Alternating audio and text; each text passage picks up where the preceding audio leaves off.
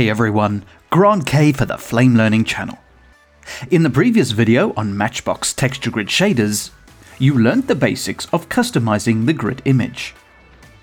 So you can replace the grid cells for any textures or elements you want. In the previous example, you didn't need to edit any GLSL code because we kept the grid the same pixel size as the original example file, and we also kept the original number of cells, which was 9. In this video, we'll advance the texture grid customization by increasing the number of cells as well as use a different size grid. This will involve us digging into the GLSL code in order to update the grid resolution and cell size. We'll finish off the example by doing some texture replacements in action to make some really cool HUD graphics. If you would like to follow along, please click the link in the YouTube description to download the media. Alternatively, if you're watching the podcast version of this video, then type the link displayed in your web browser.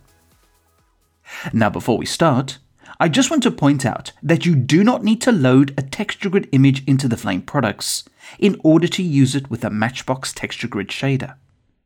I've just done this so we can take a closer look at the grid image. Now, depending on your use cases, the cells could be filled with logos, text, or any graphic element you want. Looking at the image in the full screen viewer, the resolution of the image is 1600 by 1600 pixels. Using a 4x4 texture grid, we get 16 cells, which are 400 pixels by 400 pixels across. Remember this information as you'll need to update it in your shader's GLSL code. Now let's jump out of Flame and start customizing a Matchbox texture grid shader. As part of the Flame products install, you are provided with GLSL example files that you can work with and make your own. Just navigate to forward slash user forward slash discreet forward slash presets forward slash 2017 forward slash matchbox forward slash shaders forward slash examples. I'm using a file browser but you can use a terminal or shell if you prefer. So here's all the example files that are provided with the software. As a reminder, the Matchbox Texture Grid shader is made up of a number of files. There are GLSL files, XML files, and image files. Remember that you can identify them through their corresponding file name. For this example, we are going to use the Grid Fetching Replace shader. So let's go through the following steps to customize the Matchbox shader. Step 1. Select all the relevant files with the exception of the EXR file and the MX file. I've supplied a new EXR in the downloads, and the MX file is the encrypted version of the Matchbox shader. Something I've not mentioned before is that the PNG file is a thumbnail you can display in Flame when browsing for a Matchbox shader. This is not crucial for the customization, so you can edit it in your own time. Now copy these files and paste them into a directory that you can easily access. Also ensure you copy the downloaded texture grid image into the same directory. Step 2. Rename all the files so that they have the corresponding file name. In this case, you can change the grid fetching replace name to HUD. Please remember not to change anything after the full stop. Once you're done, step 3 is to associate the grid image with the shader. You do this by adding texture grid before the file extension. This is case sensitive, so everything should be in lowercase except for the G. Now all these files form the structure of the Matchbox texture grid shader. When you save a batch setup or iterator version, these files will get copied into the setup or iteration directories. This ensures that when you move or even archive the composite, everything is saved and will look the same as before. From this point onwards, the next steps involve customizing the GLSL code and the XML sidecar file. So for step 4, open the hud.1.glsl file in your favorite text editor. Now, if you've never done this before and it looks intimidating, please do not worry. The only thing you're going to do here is tell the GLSL code the resolution sizes for the grid as well as the defined cell or tile size. Just after line 28 of the code, you should see tile size and grid size. The values in the brackets represent the horizontal and vertical pixel values. So for tile size, set the pixel values to 400 since our tiles are square. And for grid size, set the resolution to 1600 by 1600 pixels. Nothing else should need modification in this file. Now save this file and close the editor. Step 5 involves editing the XML sidecar file with a few customizations.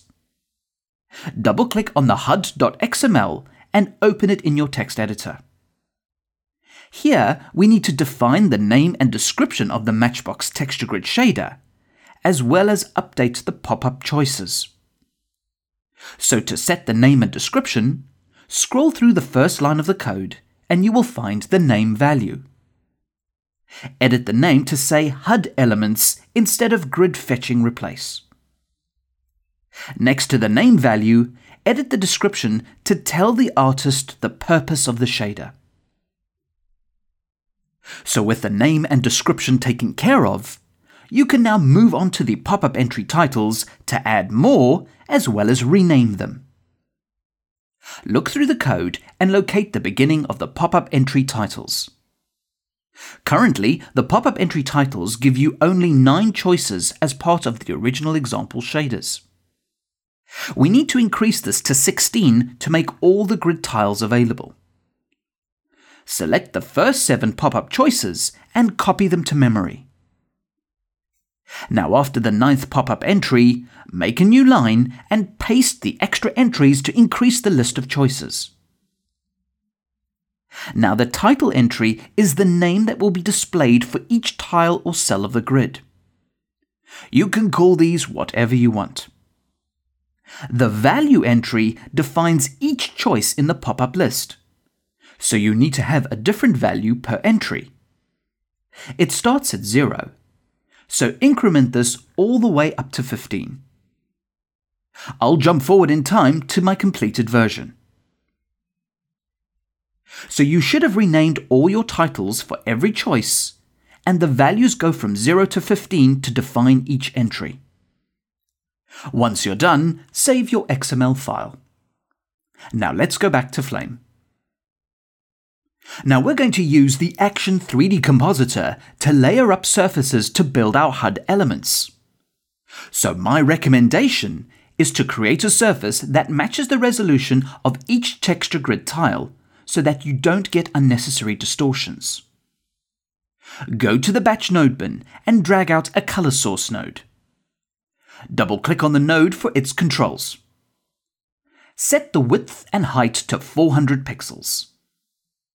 Also set the aspect ratio to calculate by width and height. This will give you a ratio of 1.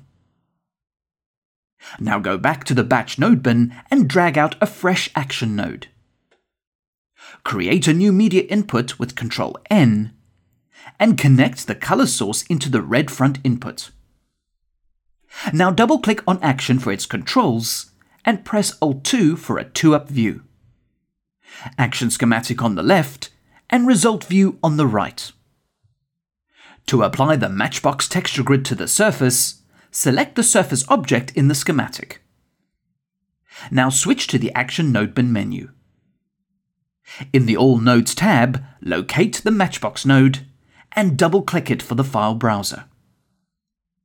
Navigate to the directory containing your new Matchbox shader. Load the shader and it will connect itself using a diffuse texture map to the surface object. So there is your first element. You can use the axis to size and position it if you want. You can also use the image controls to set the blending modes and transparencies. Please set the blend mode to screen. Now to add another element, hold Ctrl and draw a box selection around the node branch. press Ctrl D to duplicate the node selection. Arrange the nodes how you would like, and click the Matchbox node of the new branch. Change the selection to a new texture and set it up accordingly. Hopefully you get the general idea. You can keep duplicating the branch and changing the textures to add more elements to the composite. You can also throw in a bit of animation to make things interesting.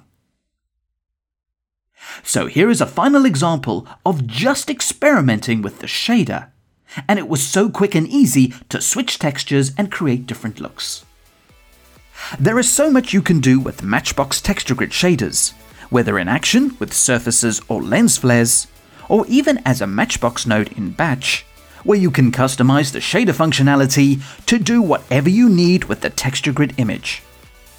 Be sure to check out the other videos covering the features, workflows, and updates to the Flame 2017 products.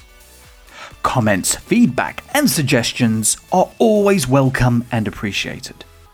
Thank you for watching, and please subscribe to the Flame Learning channel for future videos.